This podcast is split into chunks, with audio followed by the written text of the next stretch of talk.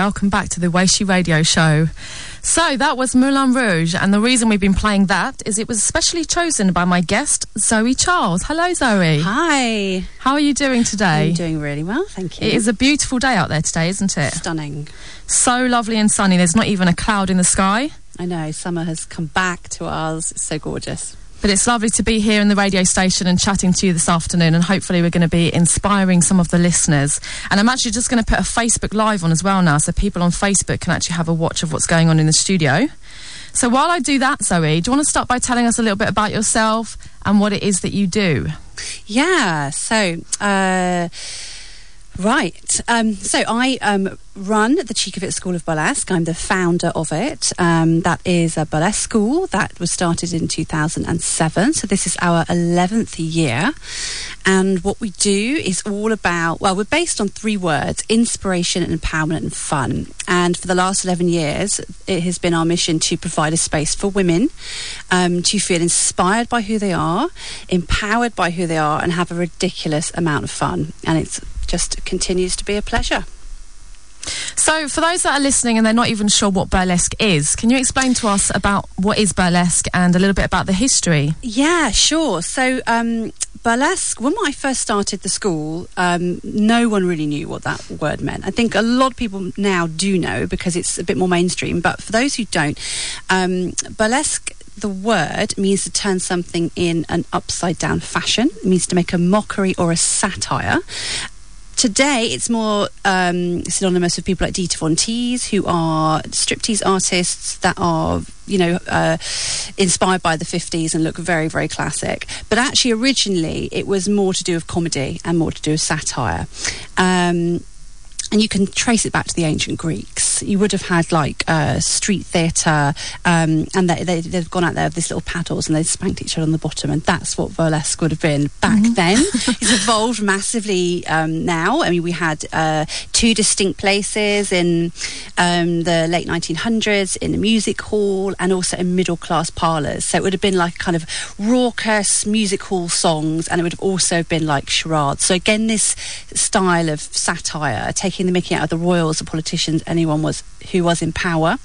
When it went over to America with a woman called Lydia Thompson, things changed a little bit, and eventually through the 1930s, uh, things like speakeasies opened, as you might know from films like Bugsy Malone and Boardwalk Empire, and the the burlesque striptease was born, and it carried on like that until about the 1960s. Um, and then you had things like Playboy opened, which was more about now what we consider the conventional striptease. So burlesque had really sort of drifted from its roots and disappeared, but it's come back just hugely and it's come back i think it's been coming back since the 1990s with, with performers like Dita Von Teese and Immodesty Blaize. Um, and now it is everywhere. I mean, I think people thought it might be a fad, but one of the things that's so great about burlesque now, the neo burlesque movement, the movement that we have reclaimed and reinvigorated, is is so empowering for women to take part in, and it's so empowering to watch and fun and inspiring and creative and theatrical. And it's more like going to see a night of stand up than it is going to see a play. You know, it's very, very interactive and it makes you feel incredibly good and incredibly connected. And that's exactly how I felt when I think it was last Friday. Well, not the Friday just gone, the one before that. It was Burlesque Idol. So I went to watch that and I just found it so entertaining. Like each of the um, performers had such a different style and I really loved how they were able to come out and be themselves, and also the fact that they used the platform to educate us. So the last two, who were actually the judges, one of them educated us on breast cancer, and the other one talked to us about body positivity, mm. which is obviously for me as well. I really love hearing things like that, and it's so empowering for all the people in the audience. So they had us like standing up and fingers in the air.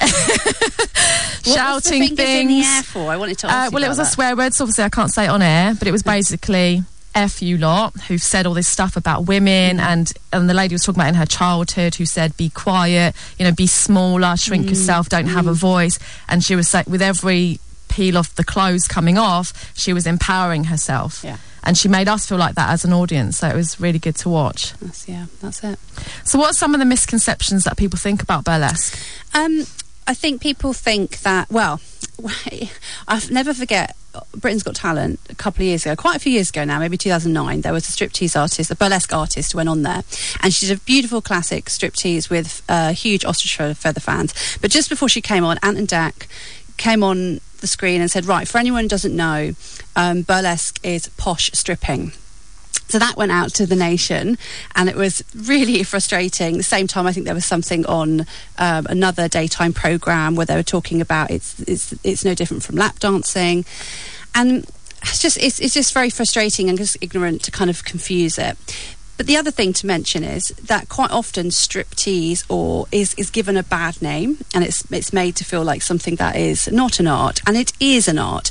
I think the context is always decisive. Okay, so if you put um, striptease involved with story and comedy and um, creativity, and you put it into uh, a venue um, where you've got people celebrating that art form as opposed to it being sold purely for uh, male gratification, it becomes something completely different. At the same time, conventional striptease, striptease is absolutely beautiful as well. They're just slightly different.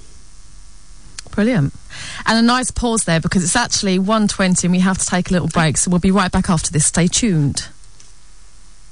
Hi, welcome back to the Weishi Radio Show on 91.8 Hayes FM. I'm here with Zoe Charles and we're talking all things burlesque. So if you've missed the beginning of the show, we talked about what burlesque is, the history of burlesque and the misconceptions. So Zoe, tell us how your burlesque journey started. How did you get into burlesque? Oh, okay. Um, so I did a theatre degree in Brighton, and um, I graduated and came to London in 2000, so long ago, um, because you know the streets of London are paved with gold. So I came with that kind of ambition, creative ambition, and um, it took a while to find my feet. And it just so happened uh, a graduate, a fellow graduate of mine, Sadie Cook, fantastic artist um, me, me and her, we, we set up a theatre company called Charles and Cook, and she looks quite similar to me but blonde. So we we really had a lot of fun um, exploring 1940s and 50s images. We loved uh, 1950s advertising, American advertising, how it depicted women, and this is really kind of like sexist, misogynistic style and we just thought it was hilarious and we wanted to make fun of that and to kind of recreate these images but with an iconic ironic um, take on it and um, poke fun really at this without um, losing any of the sort of charm and sexuality and cheekiness from that era so and at that time that was quite you know bringing back those sort of 40s and 50s images was quite a, a, new thing. We used to draw lines at the back of our legs. We wore red lipstick. Um, wore little wiggle dresses, and we just created work that was just very cheeky and very charming. But we didn't know where it sat in the world of entertainment. We weren't quite fitting into theatre. We weren't quite performance art. And this, the the studio we were hiring is in uh, was in the People Show, which is an amazing theatre company, uh, still going, and just turned 50 years last year.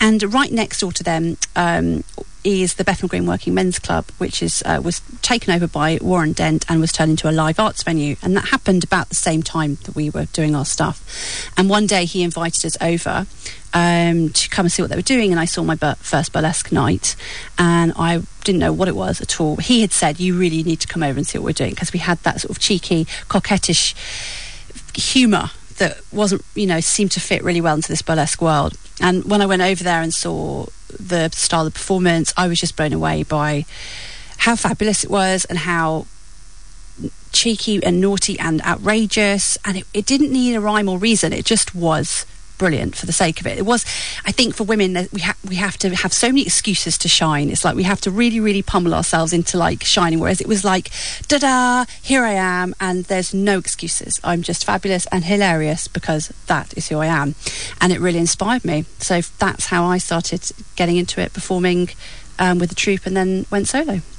And is that how you felt within your body? Like, did you feel really confident and powerful? I, I Mm, interesting. I was so I would have been in my early twenties, um, early mid twenties, um, and I I needed an excuse to shine a bit more. I'd come out of you know the 90s era where it was the ladder era um, you know if you wore heels and dressed up people would be like oh who do you think you are so i felt like i didn't have permission to fully embrace my womanhood and fully embrace my femininity i had been very very very skinny as a child so i'd always struggled with you know when I grew up, it was Pamela Anderson was who everyone was fancying. So I really had um, a lot of, uh, you know, low self-esteem about feeling too skinny and not feeling feminine or womanly. At the same time, when I moved to London in the early 2000s, it was, you know, still very much the waif image. So I kind of missed it by growing up in a little small town. I missed that that look. But when I got to London, I started to fill out a little bit. And my boyfriend at the time was a, a, a designer, and he was working oft with um, magazines and work often at parties with lots of models. And I remember going into the toilets and prodding at my tummy and, and feeling like I, I wasn't good enough and that I, you know, could never be skinny enough. Now, you know, having been so skinny, now I wanted to be how I was. It was just so many conflicting messages thrown at, at, a young woman. And the other thing I used to be obsessed with was having a suntan. I re- really, really felt if I didn't have a suntan, I wasn't attractive. I think we've all been there. yeah, yeah. So when I started burlesque, I very quickly uh, embraced my skin tone and uh, started to see myself differently. I started to embrace my curves. Um, I started to embrace what was unique about me, um, and I started to have a lot of fun and celebration about my body. And it didn't feel like I needed to explain myself to anybody. It was just it was very very liberating. So, did burlesque actually do that for you, or did you have a coach or a teacher who inspired you and enabled you to be able to be more of yourself? Um, I think it was many things coming together at the same time. Uh, my mum is a huge inspiration for me. I'm one of uh, seven. I always use count. There's eight of us, seven girls, wow. one boy, and recently a new sister. But that's a whole nother story, whole nother show we have to do. Um, so I grew up with a lot of women. I grew up in a sisterhood, so there was a lot of encouragement and love in that sisterhood. And it wasn't about you know we never did, each other down. And my mum is you know a real stand for women's work. She's done a lot of work on women's sexuality. Um, she's a real goddess, and uh, so she was always really inspiring me. But she was definitely coming from that sort of, you know, that 70s, 80s, slightly hippie kind of vibe where it, still wasn't really okay to kind of flaunt yourself in a flirtatious and confident way that was, you know, really sort of. At, uh, aware and acknowledging your sexuality. It was more about you know being okay with being in a woman's body, and I I needed that fun. So I had that confidence from my mum, but until I met found burlesque, I didn't realize I had permission to celebrate to myself. That's amazing. So then you did that for yourself. When did you then go from be- being a burlesque performer to then setting up your school and teaching other people? Okay, so I was when I got to London, I I did various different jobs, and one of the jobs I did was become a teacher. I kind of fell into that. I didn't go through the official route, but I was teaching in a local uh, college, London College in Southwark, and in Wandsworth, and I was teaching very different type of students I teach now. I was teaching young boys mainly, um, well mixed, but with a lot of young boys, um, young offenders, kids with learning difficulties, kids that have been chucked out of school. So I was really working with um, a real really interesting group of young people. And I learned very quickly how to teach. I learned how to manage. I learned how to um, work with people and inspire them. And I really loved doing that. But the but I was. I was always a performer. I was always a, more creative than that job could, could, allow me to be, and I love working with women. And so I'd started um, uh, the theatre company. I started performing solo, um, whilst I was a teacher. And then uh, in 2007, just a little bit of a crossover, I um, decided I might as well teach burlesque. And how that came about was um, I did a course that was about creating a project, and we had to choose three words, which I've mentioned already: inspiration, empowerment, and fun, and see what create was created from those words.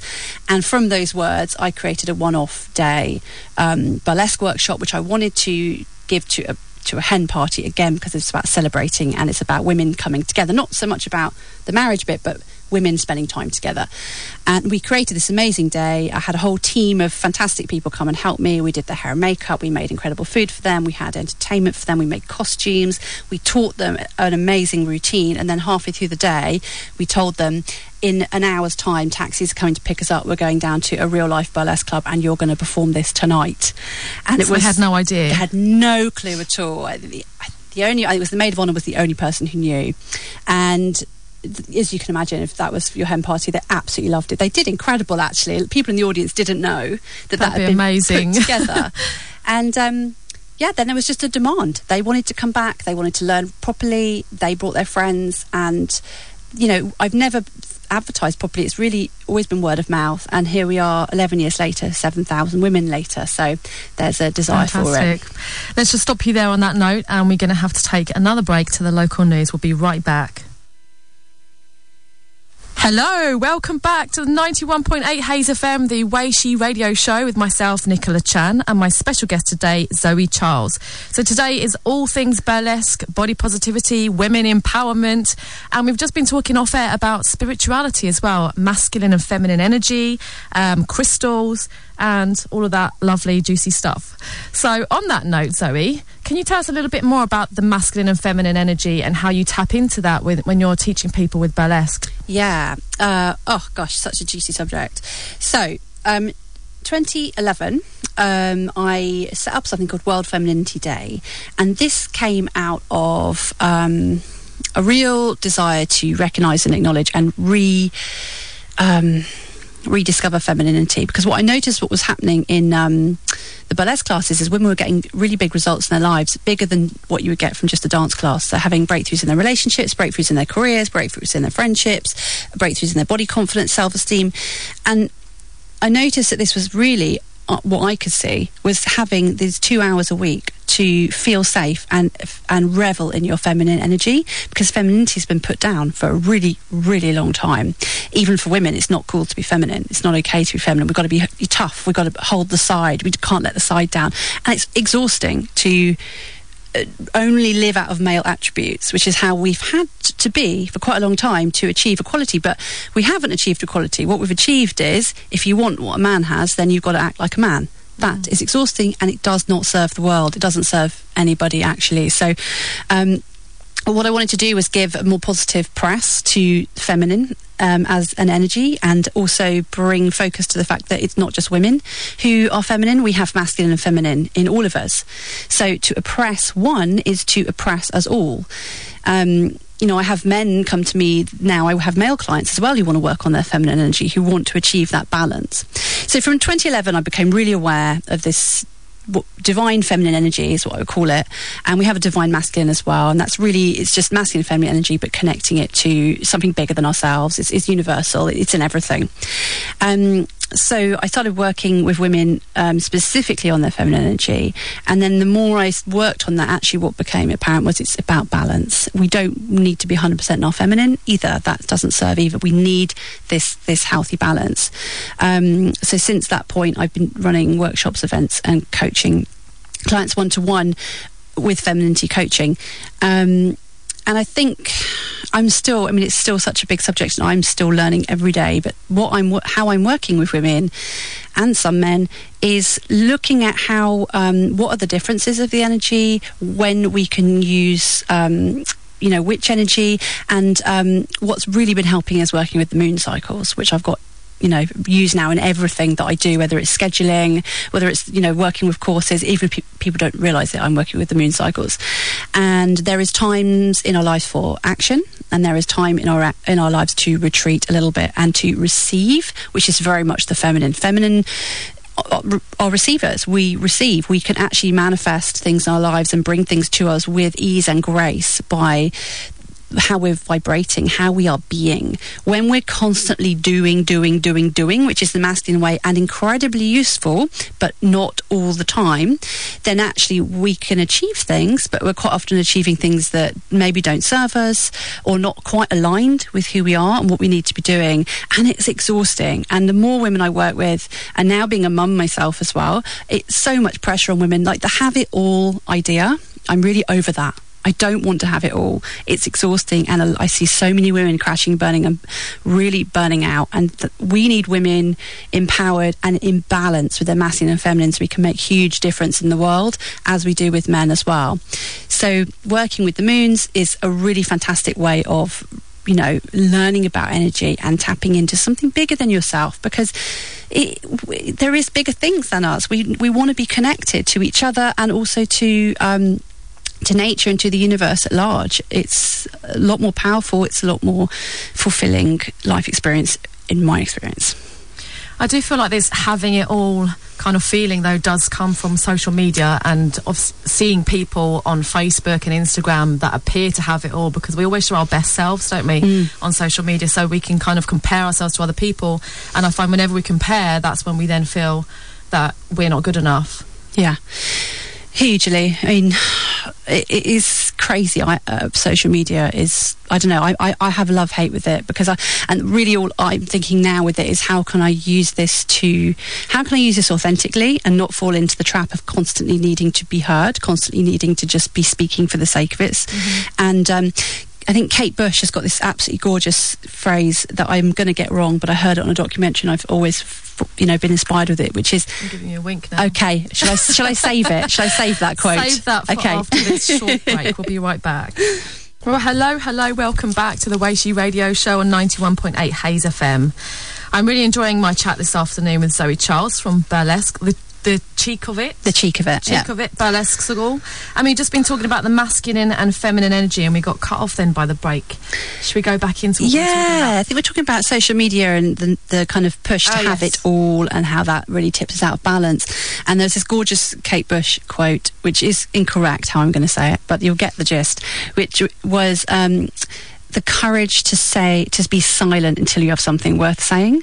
And I'm really trying to live by that and not get dragged into this. I mean, I feel like I have a lot of stuff worth saying, but to to to honor my energy, to honor honor my cycle, and to speak when is really the time for me to speak. Um, and I think that is just the, the thread I'm following to stop myself from being overwhelmed and stop myself from being dragged into this. Um, you can have it all. You can do it all. And actually, to be on all the time doesn't serve me. I, I need, as I think everybody does, times to retreat and times to receive and allow yourself to be contributed to, as opposed to just constantly mm. pushing, pushing, pushing outwards. I feel like it's it's like um, being really in tune with ourselves, isn't it, and our own energies, and just put out there when you feel inspired to say something, Yeah. other than feeling like there's rules. Like I'm in business, therefore I should be posting something on a Monday, something on a Tuesday, and so on throughout the week because Yeah. that's what the business people say. Yeah. you know, and you don't want to leave your audience without any content. Yeah. But then I, I feel like I just now I'm trying to take a step back as well, like you were saying, and then just as I'm inspired to say what I'm inspired to say, and, and that that's it, Yeah. And that's okay. Yeah, I think that's I think that's okay. I'm, I'm saying it, but I'm not. Uh, I'm not the the algorithm, so Yeah. might not agree with me. Can you just explain a little bit to the listeners uh, the difference between the masculine and the feminine energy? So you're saying about the the feminine is more um, flow and creative. Yeah, the, the feminine, and, and remember, we all have fem- masculine and feminine. So, the, for men listening, this is just as relevant to you. Um, the feminine is more intuitive. Um, it's more about the being, being present. It's more about um, feelings. It's more about um, receiving and. Um, you kind of imagine yourself, you know, if you if you're if you're if you're vibrating um, an energy, if you're feeling an energy that is is um, connected to what you want to achieve in your life, you can you can magnetize that to you. You can manifest um, things to you. That's you know the sort of if you think about those incredible sort of uh, femme fatales almost, the world comes to them.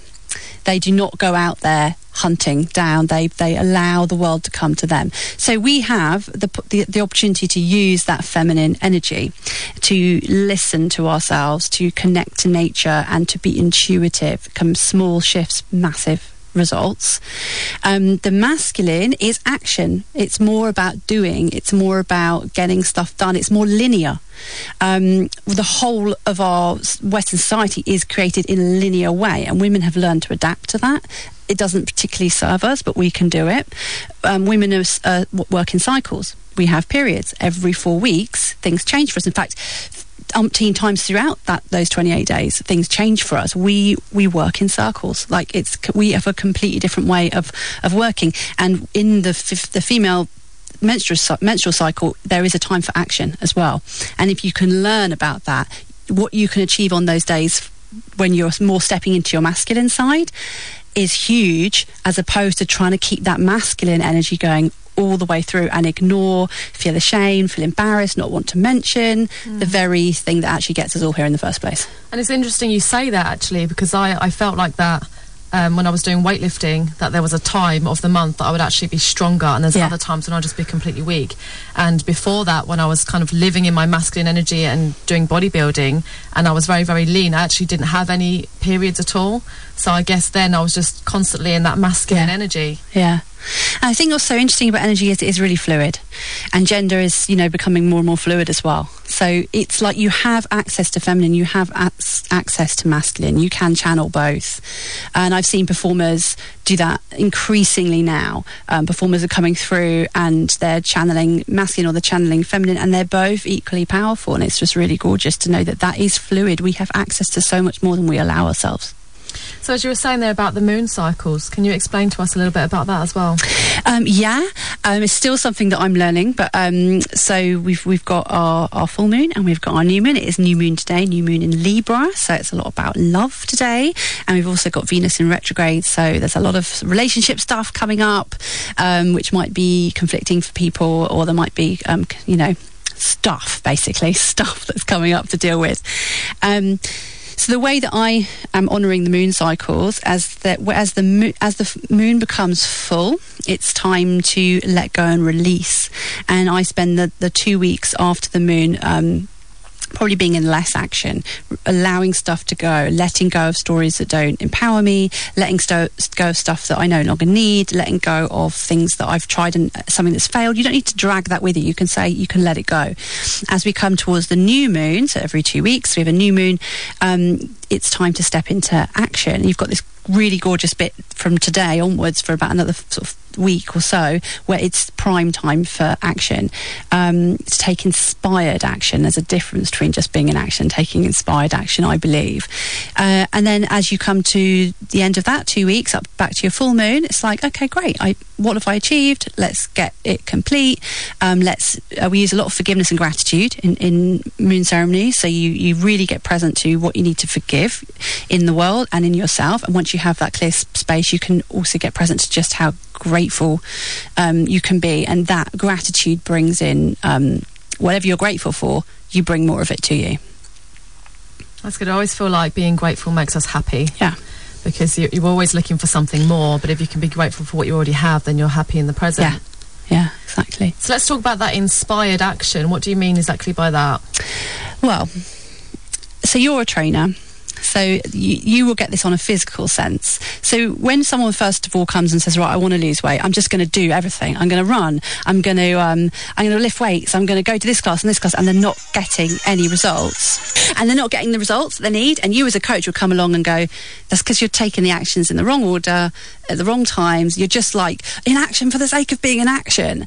And inspired action, I see as very similar. It's like, well, let's get intuitive. Let's listen to our bodies. Let's listen to what's going on. Let's let's be at home in our bodies and take action from there. We can be in our heads so much, um, beating ourselves up, pushing ourselves in directions that aren't really necessary for us to go in. You know, fueled by guilt and shame. Like that's just universal. Like it's humanity. We have this huge guilt and shame that we're dealing with all the time. They're not good enough. I'm not good enough. I'm not good enough. The inspired action is getting present in your body, whether that's movement, meditation, um, breath work, starting from a place of I am enough. When we get that I am enough, when you get you are enough, when we collectively get that we are enough, then the action we take is a, is a, is inspired. It's not about fixing ourselves. It's not about you know um, changing ourselves. It's about what do we if we if we're not coming from a place that I'm failing and I'm not good enough.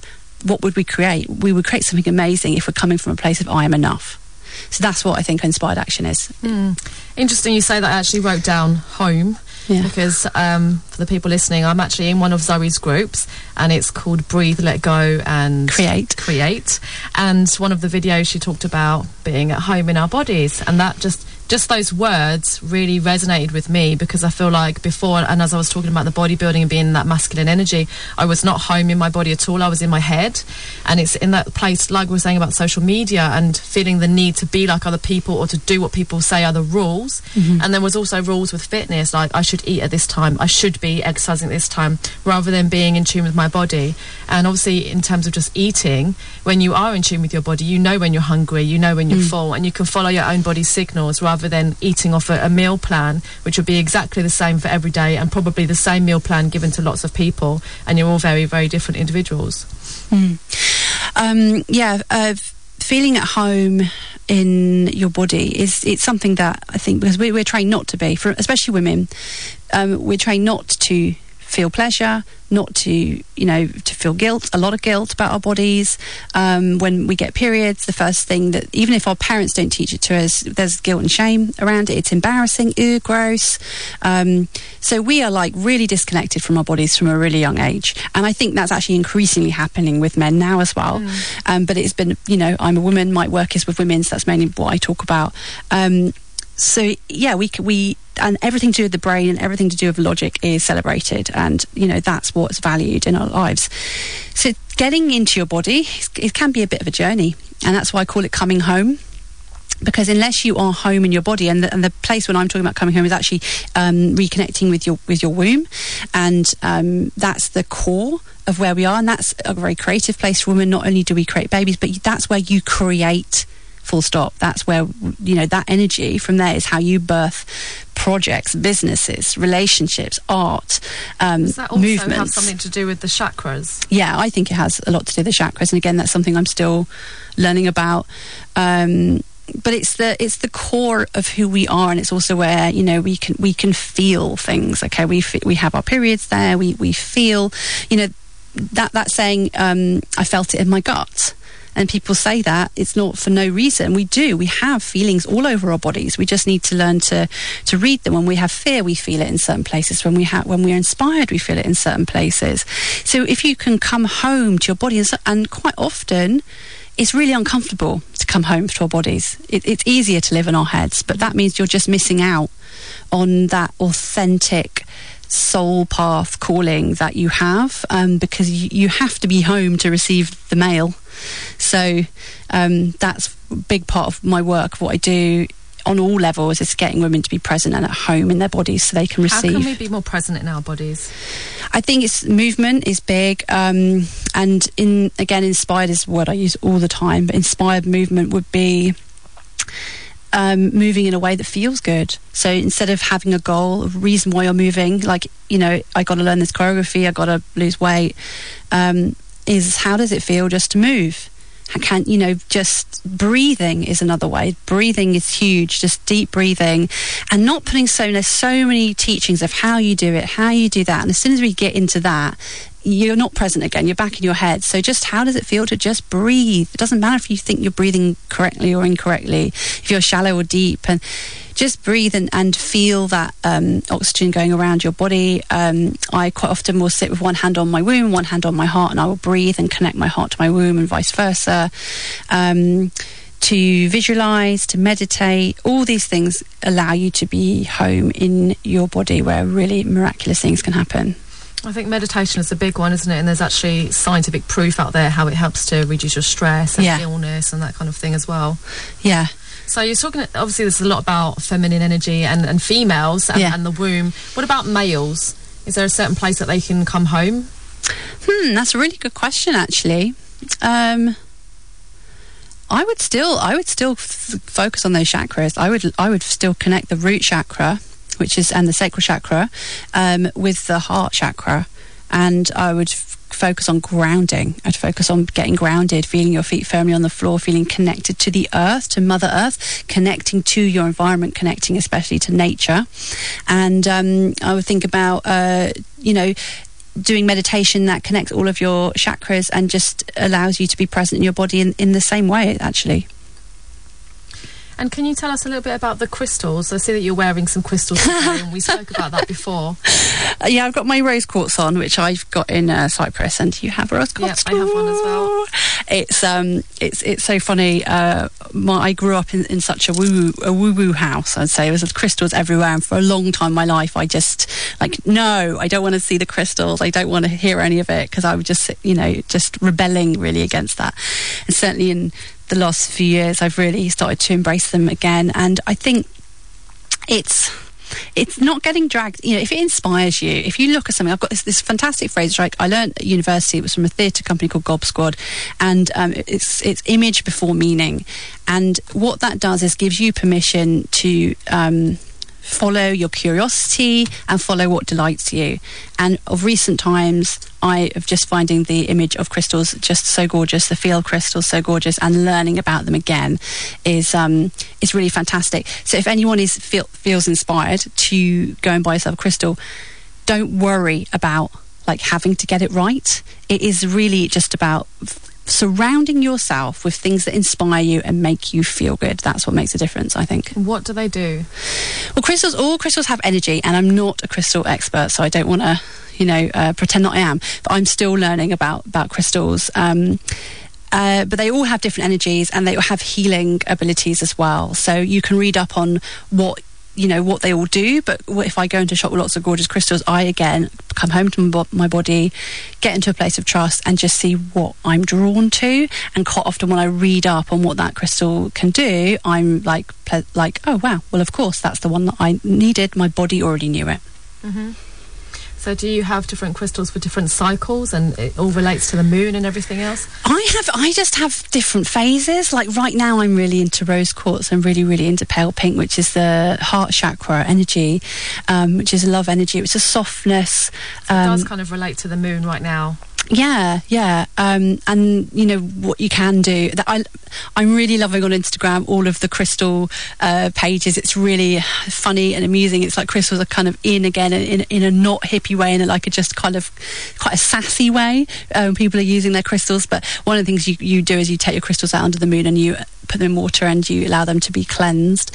Um, and I have a, a, ruby, I have garnet, I have. Um, th- these are just the crystals that make me feel good. These are the precious stones that make me feel good. I'm still learning what they all mean. I can tell you that on yeah, air. Yeah. Welcome back to 91.8 Hayes FM. It is the Weishi Radio Show, and I'm Nicola Chan. I have to keep saying that because I'm still getting used to it because I've just recently changed my surname. so I'm back to me, oh. the original ah. me, which relates to a lot of things in my life actually. So there was patches where I was trying to be other people and, and all of that stuff, like we were saying about social media, feeling like I have to do this or do that. And now I feel um, like I'm coming home coming back to me. And I was just talking to um, Zoe off air then about numerology and. Um, as I said before about the moon cycles and me feeling a little bit of negative energy, um, I was having all of these numbers coming to me this year, and then especially in that um, patch of negative energy, there was all of these numbers. Everywhere I looked, there was numbers like 111, 444, and just re- repetitive like numerology. And I was in this hotel, and on the carpet they had all these words, and they were all in grey and the one word in yellow said create. And at the same time, I looked at my phone and it was 111, which when you go onto um, Google, where you get all your advice from, and you search numerology 111, and it says it's about the universe and creating. And I felt like, wow, yeah. this is it then, because I'd, I'd had that. Um, energy of letting go and felt a little bit negative and then I felt like now is time to take action start creating and put myself back on the radio and get back into my business and start doing stuff yeah, I, I, I, I'm really fascinated by numerology. I don't know enough about it yet, but I had a very similar experience at the beginning of the year, and I created the Sacred Showgirl um, Day, and I wasn't sure what to charge for it, and. Um, 222 felt like the 222 pounds felt like the right amount of money and I was full of doubt I said like is that the right is that right and as I was on my way um, to a meeting about the the day, I walked down from Marylebone Station, and on the floor in lights was two two two, which was which was incredible. And I was like, okay, yeah, that's the one to go with. Yeah, so and that worked. yeah, and it worked, and it you know it packed out, and people really resonated with it. But um, yeah, numbers. I it's something I'm looking forward to learning more about. Mm-hmm. So, do you feel like sometimes like these things are maybe signs for us to follow? And is it our intuition? And maybe when you become a bit more spiritual, you're able to see these things? Yeah, absolutely, absolutely.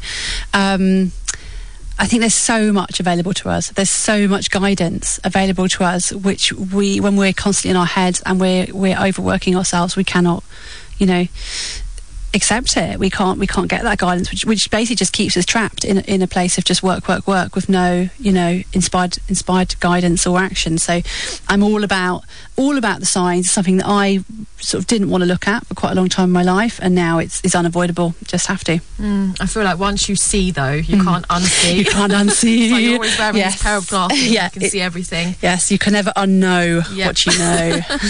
so on that note, um, in, in, t- in terms of being more spiritual spiritual. Do you are you a little bit psychic? Because I know you do cards, don't you? And and when I first um, met Zoe, actually, we were on a trip to Florence, which we can talk about in a moment. And we sat on the train, and Zoe got her cards out, and immediately I felt like wow, like I'm going to be okay. I'm around my kind of people. that was a hilarious trip. There was four of us travelling to Florence. I was very nervous. I know, bless you. Strangers going to an, another country I've never been. very brave. Litta is very brave. She just like everyone else had done loads of courses with me, and she just r- fell from the earth. Um, fell from the literally fell from the moon. She's like rung me up. I'm like, I'm doing it. I'm like, okay, welcome. Yeah. She, here she is. Um, yeah, this was uh, was we went we travelled on summer solstice, so I felt like we had to um, honour that, and I had some cards in my oracle cards. Um, I'm not a tarot card reader. Uh, oracle cards I just find really uh, helpful, um, and again, it's just it's used to using tools that you have access to to help guide you. Um, there's a particular amazing uh, pack of cards. I need to look up the name, make sure I get it right, which I use called um, the Journey of Love, which is a bit of a cheesy name, but they are just incredible, and they are by Alana Fairchild. And um, the the images are stunning. The words are stunning, and um, the, the, the the the images and the words have been channeled. In other words, that this this woman and she was worked with a, a partner on it as well. Um, have sat and asked for guidance to come through and have done this in partnership with the universe. You could say. So I think that's why they're so effective. And again, there's symbolism. Symbolism is so important. Symbolism and ritual are so important in our lives. Um, they're so important in art. They're so important in our in our homes. And again, you know, sometimes the powers that be would prefer that we don't. Um, listen to symbols we don't get into ritual because it just keeps us on that treadmill and we don't need to be on it anymore mm-hmm. so the hamster on the wheel yeah yeah. Yeah. And how do you use the cards? Um, I use them in my one-to-one coaching sessions. So I use them for women, for other women. I use them for myself. I definitely use them around when I'm doing any ritual ceremony with the moons. If I'm feeling just a bit off or I need some guidance, I'll sit down and just you know choose the pack that is that I'm drawn to, and um, do a reading for myself and see what comes up. So, do you feel like you're on a, such a spiritual level that you're able to um, notice when you're not feeling aligned to things and like use those as your red flags to then sit down, tune in, use your cards or your crystals or whatever it is to then be able to coach yourself? Yeah, I, I, mean, I think everyone should have a coach because we, coaching yourself, you can go so far, but we, we need to work in connection with people. Um, so I'm definitely a big fan of having other people support me, having groups mm-hmm. of women or, or, one, you know, coach in particular be a stand for my greatness, for my power. So I, I don't do it all on my own at all. Um, but I have had enough practice and. Oh, I have enough practice and. Who is that person? they may have got a really good question they want to ask. Um, about PPI. yes. I, I don't know. I would say I'm at such a spiritual level, but I would say that, you know, the results and you just look at the results in your life. Like, mm. what's happening in your life? If, if X amount of things are going wrong, then you're being told something, and that's time to stop and um, figure out what's going on. If lots of stuff is going brilliantly, then you equally like, oh, okay, is I must be thinking a certain way, I must be vibrating a certain way, I must be being a certain way. Mm. Let's keep that going. You have to be very aware, though, to be able to see all those things around you because it's, it can be quite easy to have the head in the sand syndrome. Yeah. So we can feel like everything's happy because if one area of our life, like the slice on the wheel of life, is not going so well, we can fill the other ones up so they're going great, and then we just focus on those and think yeah. that everything's fine. Yeah, that that is really well. Uh, you know described. And I, we all do that. Like I, I, I, don't think there's anybody who is such uh, so enlightened that they are not doing that in their lives. And that's why support that's why sisterhoods that's why having coaching circles that's why having friends that you trust um, to you know pull you back or to or to have those truthful authentic conversations with you is so so important. I don't think anyone can do it on their own and i don't think anybody should and do you feel like some of the people that you coach or some of the people in your schools, like burlesque school, then uh, are sometimes like a mirror to you and some of the issues yeah. that they're coming up yeah. with? Yeah. Like you look at yourself and, and, you're able to even be inspired by them and, and coach yourself through them. Yeah.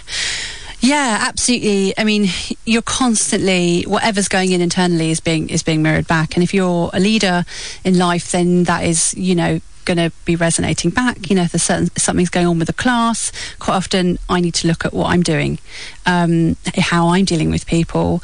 Um, I create the space for people to show up in certain ways. So it's definitely it always comes back. I'm a big believer in, in personal responsibility, being responsible for everything in my life, or at least looking where I can take responsibility, as opposed to falling into a you know a victim role of thinking you know things oh life's unfair, la la la la. Don't get me wrong, I have those moments, but I the bigger part of me believes in taking responsibility. Mm-hmm. Do you feel like as well it's, it's creating those positive habits? So you could have that voice, um, but because you have such a habit now of, of overriding that voice with a positive one, it's easier to then not listen to it so much. Yeah, I think it is about habit. Um, but again, it is more about is habit and it's who you, who who you're listening to. Who, that you know, if you if you are on social media, whose voices are constructing your day? Like, mm. are they positive or are you getting dragged into other stuff? What are you watching? What are you seeing around you? What's your environment like? I mean, I have a phrase called "Let beauty be your healer." I, I need beauty to connect me and to for me to feel good and that beauty can be nature that beauty can be how my home looks that beauty can be you know putting red lipstick on but i i need that mm, and how you feel in yourself. Yeah. Finding out what you need and f- and filling your life up as much as you can because we're not an island. We, we we cannot be you know we we need energy we need people we need things to contribute to us and we mustn't you know we're very much taught to be independent and we've got to do it all ourselves and that's just so hard and so draining. So do you feel like um, obviously all of this stuff that you're educating us with, the spiritual things, and, and all of these different parts that make up you as a coach and as a leader, do people come into burlesque and just sometimes think, like on a surface level, I'm just going to learn a bit of dance or whatever, and there's that one reason they come in, and then they find that it's all the other stuff underneath?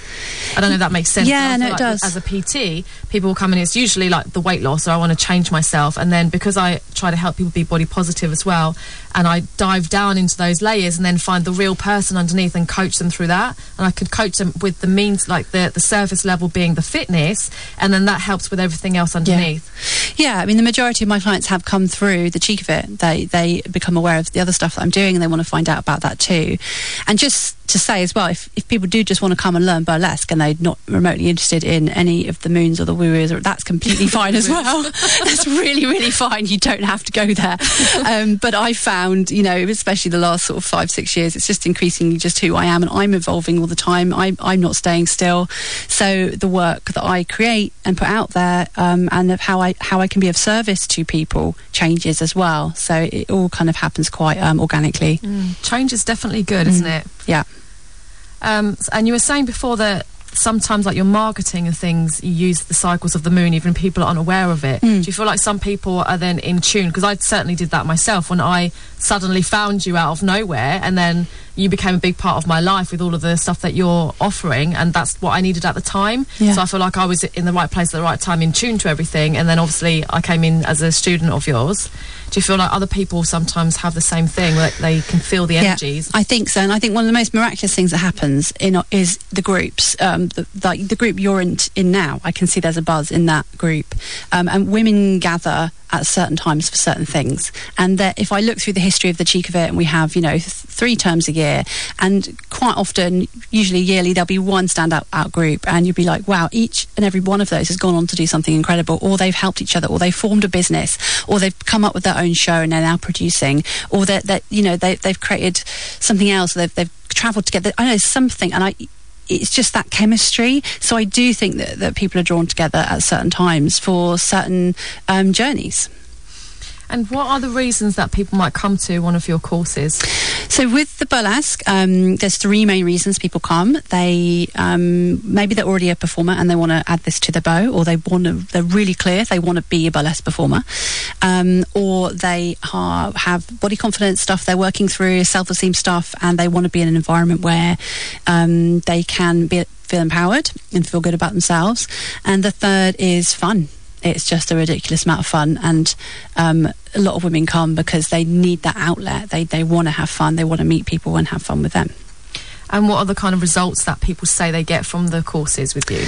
Uh, the, the results are always I find really moving and have to really like allow myself to listen to them fully because um, they're just I think so remarkable. It can be easy to be like push them away and, and not you know not really hear how wonderful it is because that triggers all of my stuff as well.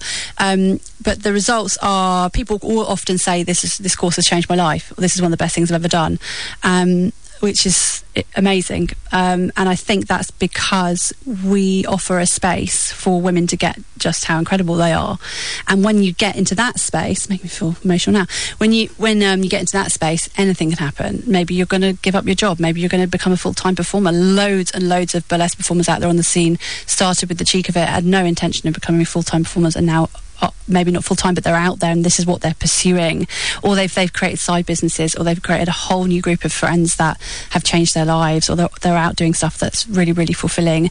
And uh, we create the space for that, but but we also I also. Ha- wa- hand it back to the women at the end of the day. It's like this course may have changed your life, but actually you made the decision, you chose to do something absolutely incredible. So therefore, that person, all we do is facilitate it. That person has chosen to change and their you life. as a person have to let down your own barriers and be vulnerable Yeah. as i've experienced myself when i came along to do the um the course that led to florence what did you call that course That was Showgirl in a Day. Showgirl Yeah. in a Day course, yeah. So we did one day where we learnt a routine and we went to Florence and we performed on a stage. and so I was A, scared, as I said, scared of travelling and I was with a bunch of people and I felt like I'm not a dancer, they're all dancers, they're probably amazing and I'm going to be the newbie. Um, and I just had to like be vulnerable and just because I know what I want to get out of it and there's, the only way I can do that is by getting out of my comfort zone and breaking down those barriers. Yeah, that was really interesting your journey actually because you you know it's quite unusual for, someone to come on a, a course like that who's never done anything with us before, but always welcome.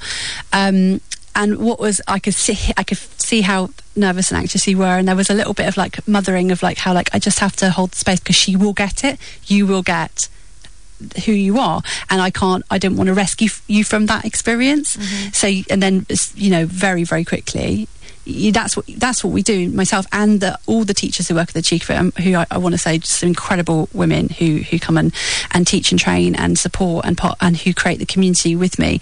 Um, we hold space for people to go on that journey. So and and now you're away and it's just it's just fantastic. But you, you did you had to allow yourself to get in that vulnerable space which you did which was gorgeous. And now I'm on your course. And just last week we were um, deliberating about what names to call ourselves. So can you talk to us a little bit about the names and the characters that you can become when you become a burlesque performer? Yeah, the names are just really fun. The bur- burlesque is you create this alter ego for yourself, and the alter ego will take over your life. They will be buying their own clothes. They will have their own wing to your flat, to your studio. to go shopping now. you have your own social media, and um, it's really fun. It's escapism, but it's also complete creativity. And um, that's an amazing thing with burlesque. It's not just learning a script, it's not learning choreography. It's you're creating it all. You're coming up with your your your look. You're coming up with your style. You're coming up with your. And people say use the word brand a lot now, which I, I resist, even though it's pretty important. Um, but yeah, you are creating something unique to you. And I'm just about to put a break on. There it is. Computer was going a little bit slow, so stay stay with us, stay locked in. And we have a little bit of a break now, and we will be right back. I was just talking to Zoe off air then about um, burlesque music because that's the next thing I wanted to ask her about. And um, how I chose my track for because I'm on Zoe's course at the moment and what we had to do on Monday last night was to perform a little bit of choreography to some music. And I was going through all of the tracks. And just recently um, a friend of mine had introduced me to this music called electric swing. And I'd never heard of it before. And I, I felt it was really burlesque and it was quite old school sort of 50s 60s and just as I was going through some of that music I found this one track and it was really um, pumping and energetic and I was thinking about my character and what I want to call myself and I feel like I want to be different from myself, so like an alter ego, but also still myself. Yeah. And I am very high energy. And as a teacher, I like the people in my class to feel my vibe and to feel fun and energized at the end of it. And when I was at the Burlesque Idol, in the audience, out of all the performances, the one that was energetic and like vibrant, that's the one that I then liked the most. Yeah. So I felt like, how do I want my audience to feel? And that's how I want to feel. So I, that's why I chose that music. Yeah. Okay, so music's obviously massive, um, and you can go classic with like 40s and 50s bump and grind, and electric swing is like a take on that. Um, and you'll often find that electric swing is played a lot in like the intervals at burlesque nights because it's really got it's got th- that vibe, but it's a contemporary twist on it as well, and it has that energy, and it's really really fun um, and atmospheric as well. But my rule for burlesque is what moves you. Um, it doesn't have to be oh, sorry to use the quote marks, um, burlesque music because that can really get people a bit lost in thinking oh it has to be you know all sort of typically thought about burlesque music has been used many many times. And it doesn't mean you can't use it again but you have to make it your own.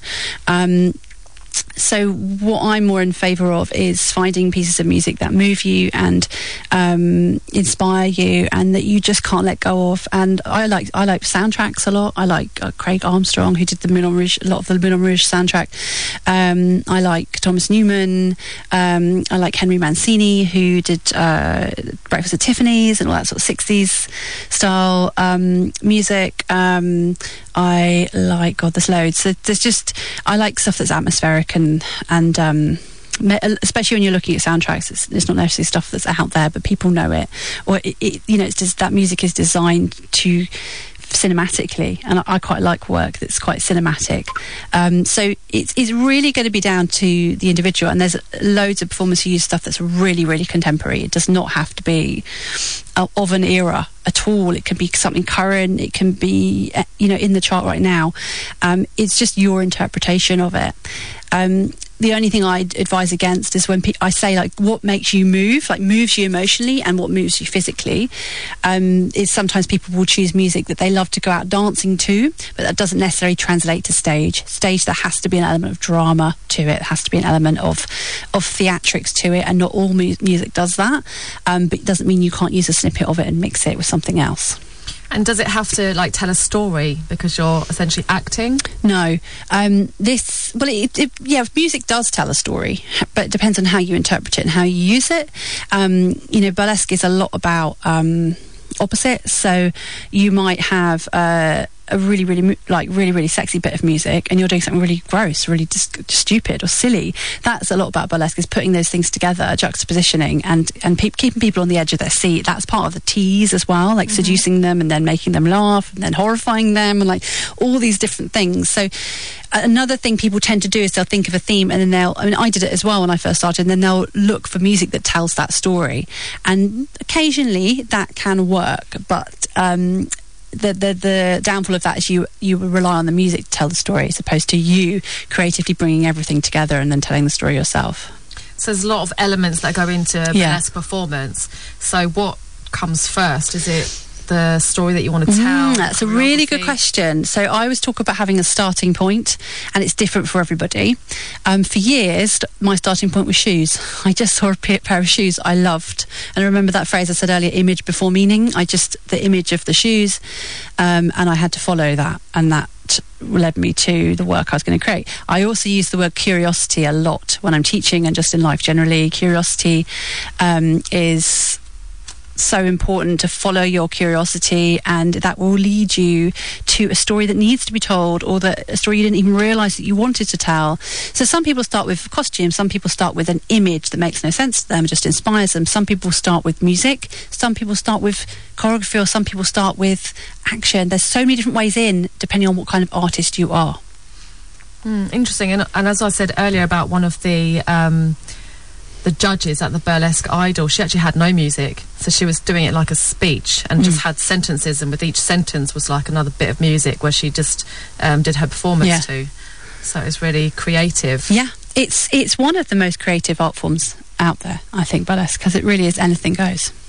I feel like it would be great for people who've done performing arts and, and acting and you can just kind of create whatever you like yeah, You, you actually get a lot of people who've come from more regimented forms of, of, of, performance coming in and just being able to let rip and do the stuff that they really want to do um, because there aren't as many rules. You just have to be entertaining.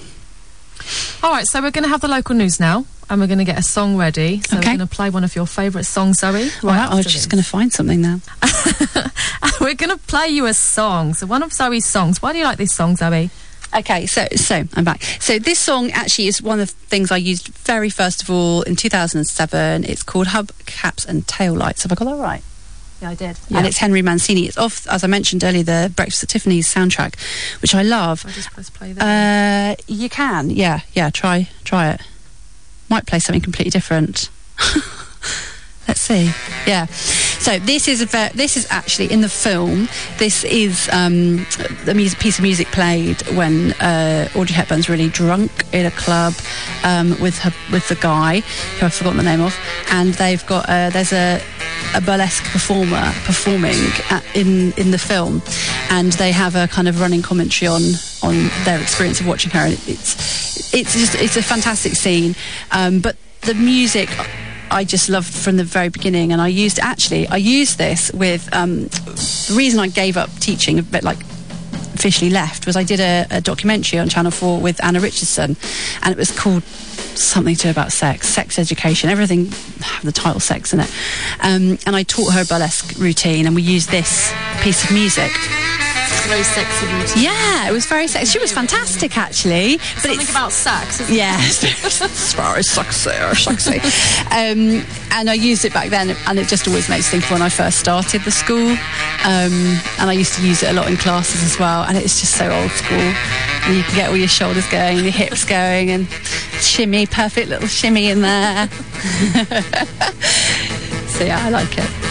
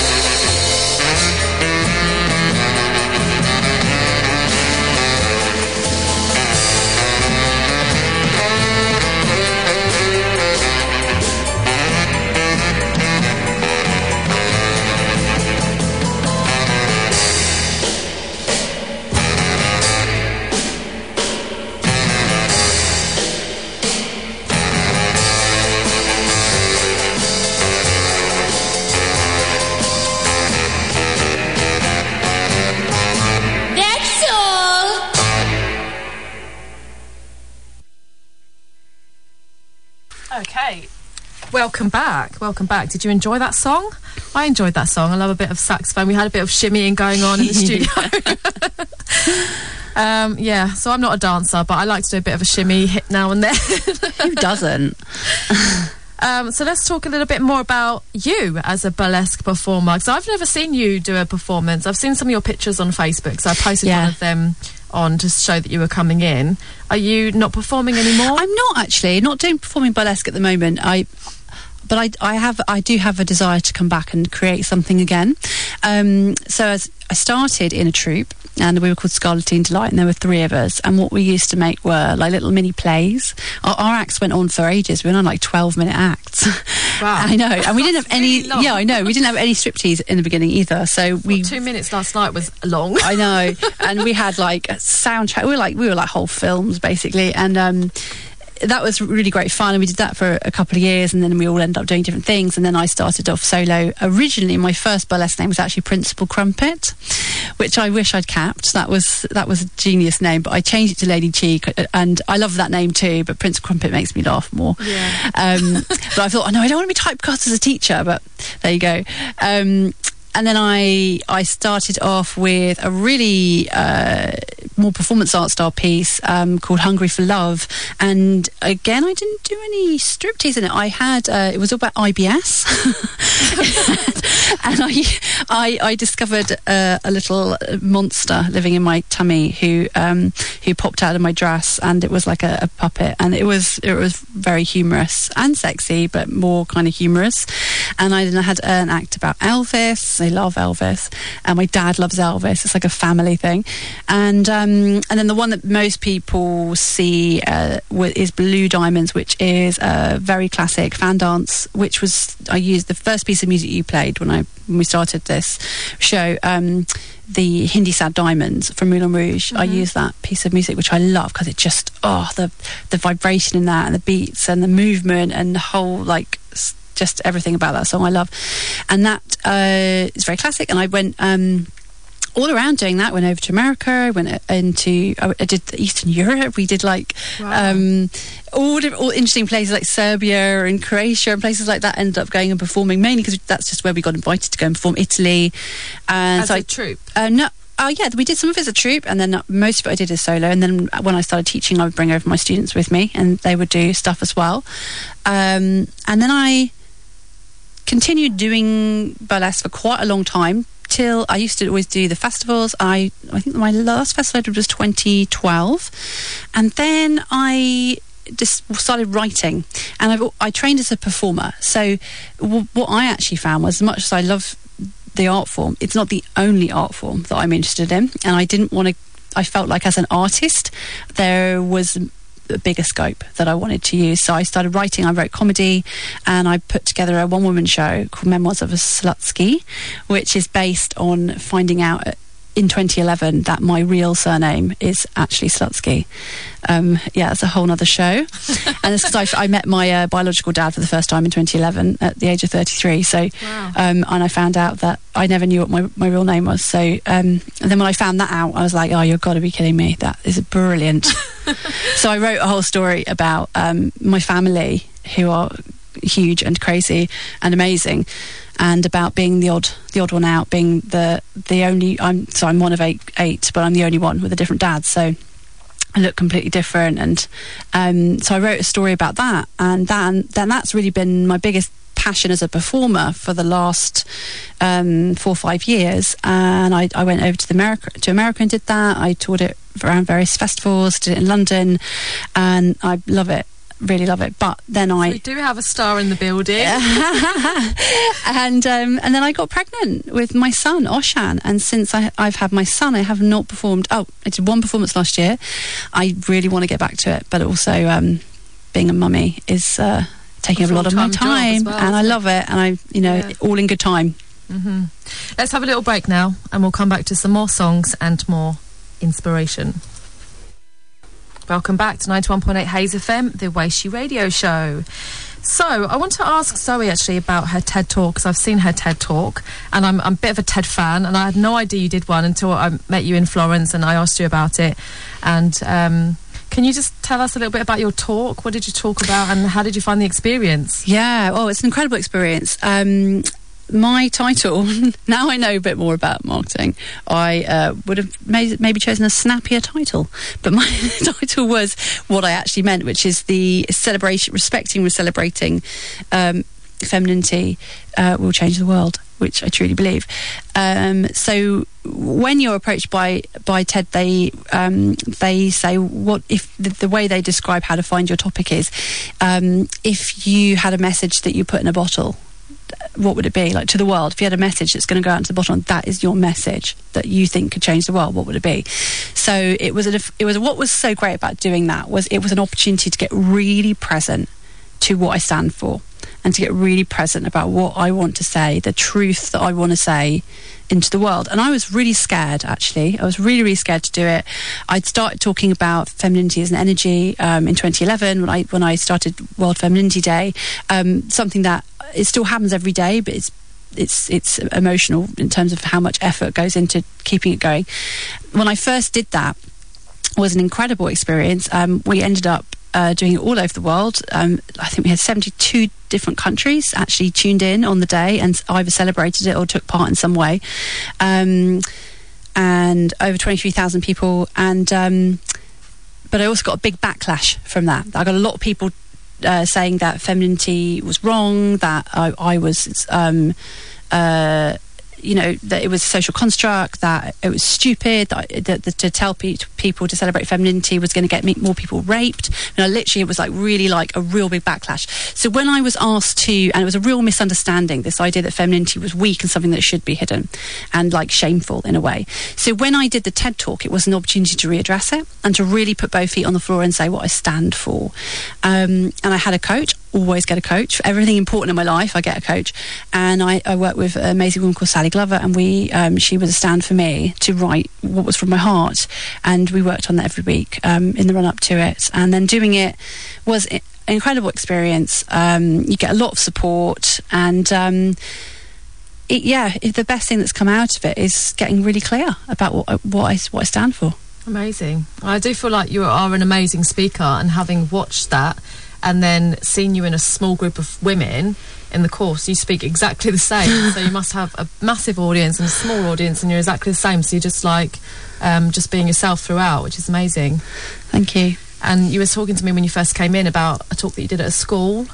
Yeah, um, a couple of years ago, actually, I got asked to do a talk at a, school in Shepherd's Bush. I, I, spoke to year 10 and 11s, I believe, about burlesque. And I did a little slideshow and we had a discussion about it. And it was really, really fascinating. It was fascinating. I'm always inspired by young people. I love working with young people. I would love to work with young people again, um, especially teenagers.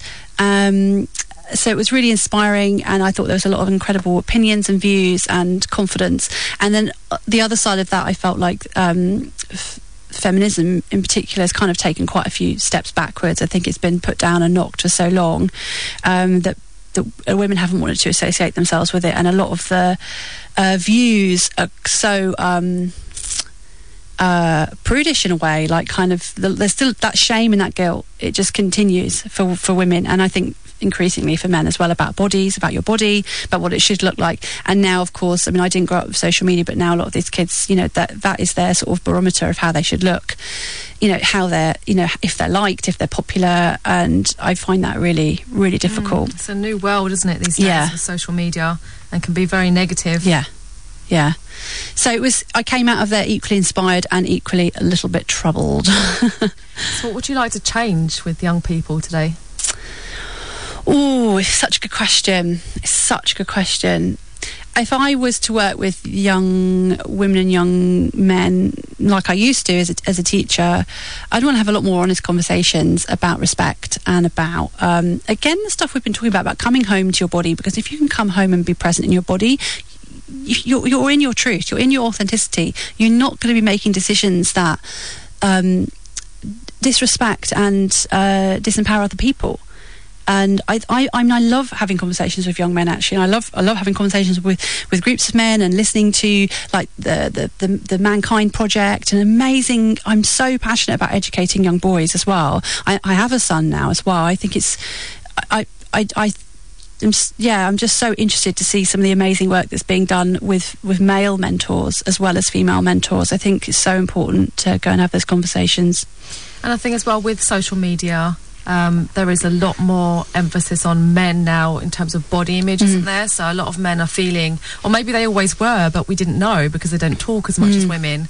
So there's a lot out there for um, Mm. Yeah. men, and men are really suffering with body image these days. Yeah, I think um, there's a lot more expectation, definitely, on how men are supposed to look, um, and I don't think that's solving the problem. Like, I don't, I don't think, oh, there you go, see. You know know how it feels now. I think it's it doesn't work to oppress one, as I said earlier, is to oppress us all. So let's Yeah. not I do think it. a lot of men say that when you talk about femininity, that, that the rise of the feminine, in, in a way, like you're going to become above males. Yeah.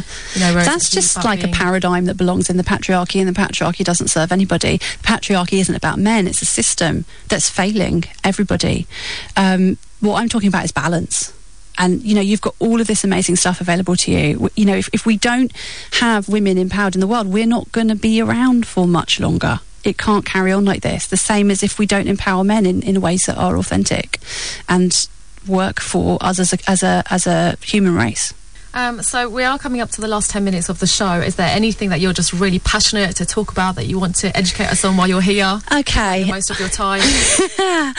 um, I'm going to be doing a post uh, in the next day or two. Again, harking back to, I was like, I'm not forcing myself to content all the time. So when the time is right, but I'm brewing up to do a bit of writing about um, telling your truth and telling your story. Um, so very briefly, me, me and Nicola were talking about what's happened in America with um, Dr. Christine Blasey Ford, and I've been really, really moved by her story and her courage to to go and stand in front of the world's press and in front of the you know her the United States Senate and make a stand for truth, knowing that. Um, there's she's been humiliated across the media. She's had death threats. She's had rape threats. Donald Trump himself has humiliated her and taken that you know has, has mocked her. And um, Brett Kavanaugh, for those who know, has been appointed anyway. But what I want to say is that what she did, telling your truth, is bigger than all of that. It's bigger than what happened. It's bigger than. Um, the, it's bigger than politics. It's bigger than you know who's in power at the time. Telling your truth and the tidal wave of change that is being unleashed by what she and other women have done, especially in the Me Too movement, is bigger. It's it's it's rising. The feminine energy is rising as well as the divine masculine energy. There is a huge balance and a huge change that is coming. And um, if I can encourage anybody to um, do anything, it's it's keep speaking and keep telling your truth. Amazing. That's what I hope to do here as well to tell my truth over the airways and also have people like yourself come in and inspire other people, motivate people at home, and just in standing in your own shoes. Because that's how I feel Mm. when I did my very first talk and I was ill for a month because I was so nervous. And I actually felt, you know, public speaking, as they say, death is the highest fear and public speaking is next. You know, and even when they tell you that, you don't think, well, I'm going to have to be scared now because it's the most scariest thing ever. Yeah. You know, other than death. Yeah. So I was scared for a month. Yeah. I was literally coming up with a rash and everything. I couldn't sleep. Um, but in that moment, I feel like it's. I was actually standing in my own shoes, and it was the first time I really owned my space and felt present in my body. And and I was telling my story, and I was so emotional. But I felt like it, it was actually a really good thing. And for me, before one of my limiting beliefs was that you shouldn't show your emotions. And in the family that I'd come from, certain people in my family had made it feel that way to me that you shouldn't really show your emotions. And so that was just what I was holding on to. And so it was a massive release, just letting out those emotions, speaking my truth. And actually, the audience, it was really well received, and, and they were all crying by the end of it, hugging wanna me and everything. And I was talking about body talk. positivity and eating disorders, and it was um, it was at the Excel, so it was a massive place, but it was in small sections. They had different things going on at the time, and people were able to walk past and go to different things. And people had walked past and, and seen my slides and heard me talking and had stopped and said, "You spoke to me today," and I had to hear that. And Yeah. even if it was just one person for me, that was what I needed to do just to help somebody else. Because I remember there were times in my journey where I felt like I was the only one, and I just wanted to help that one person just to know that they weren't the only one. Yeah, it's that it's that it's that courage to be vulnerable, which clearly Mm. you did, and that that allows people to connect, and that you know your story changes lives. Yeah. It's amazing. That's that's what TED's about, isn't it? As Mm, well, telling yeah. stories and, and changing lives. Yeah, Yeah. So that's what I aim to do on this show as well. think that's what So you are doing. I'm excited Thank to be you. here, and I'm so glad that you've come on the show. thank you for asking me. um, is there any last track that you'd like to play before you leave? um, oh, from my little uh, Yeah. thing I sent you, I'm gonna have to come over here and have a look. If I can get over here. So where can we find out more information about you? Obviously, I'm going to be posting everything on Facebook for people who aren't on Facebook. Um, so sorry. You can speak to either mic. You really throw me. I'm like, I've got to find a really good song, and now I'm like just staring at songs. So you might have to just take that away from me. Um, so you can find me at the cheek of it, which is uh, cheek, cheekofit.co.uk, and there you'll find all the burlesque courses, and you'll find out about coaching. If you want to work with me as a coach, or if you want to join one of our coaching circles, you can find it all there under Femininity Coaching, and you can also follow us at, Bur- at Burlesque Cheek on Instagram, or at Zoe Charles Femininity Coach on Instagram, and um, on Facebook the same. So I think you're going to post up the links anyway, aren't you? So that's where you can find me and us and what we do. Yep. Brilliant. Thank Okay. you. Let's have that song. Okay, just gonna go back to the. Oh, do you know what? How funny is this? ah, amazing. It's meant to be. Is that going to play? Yep.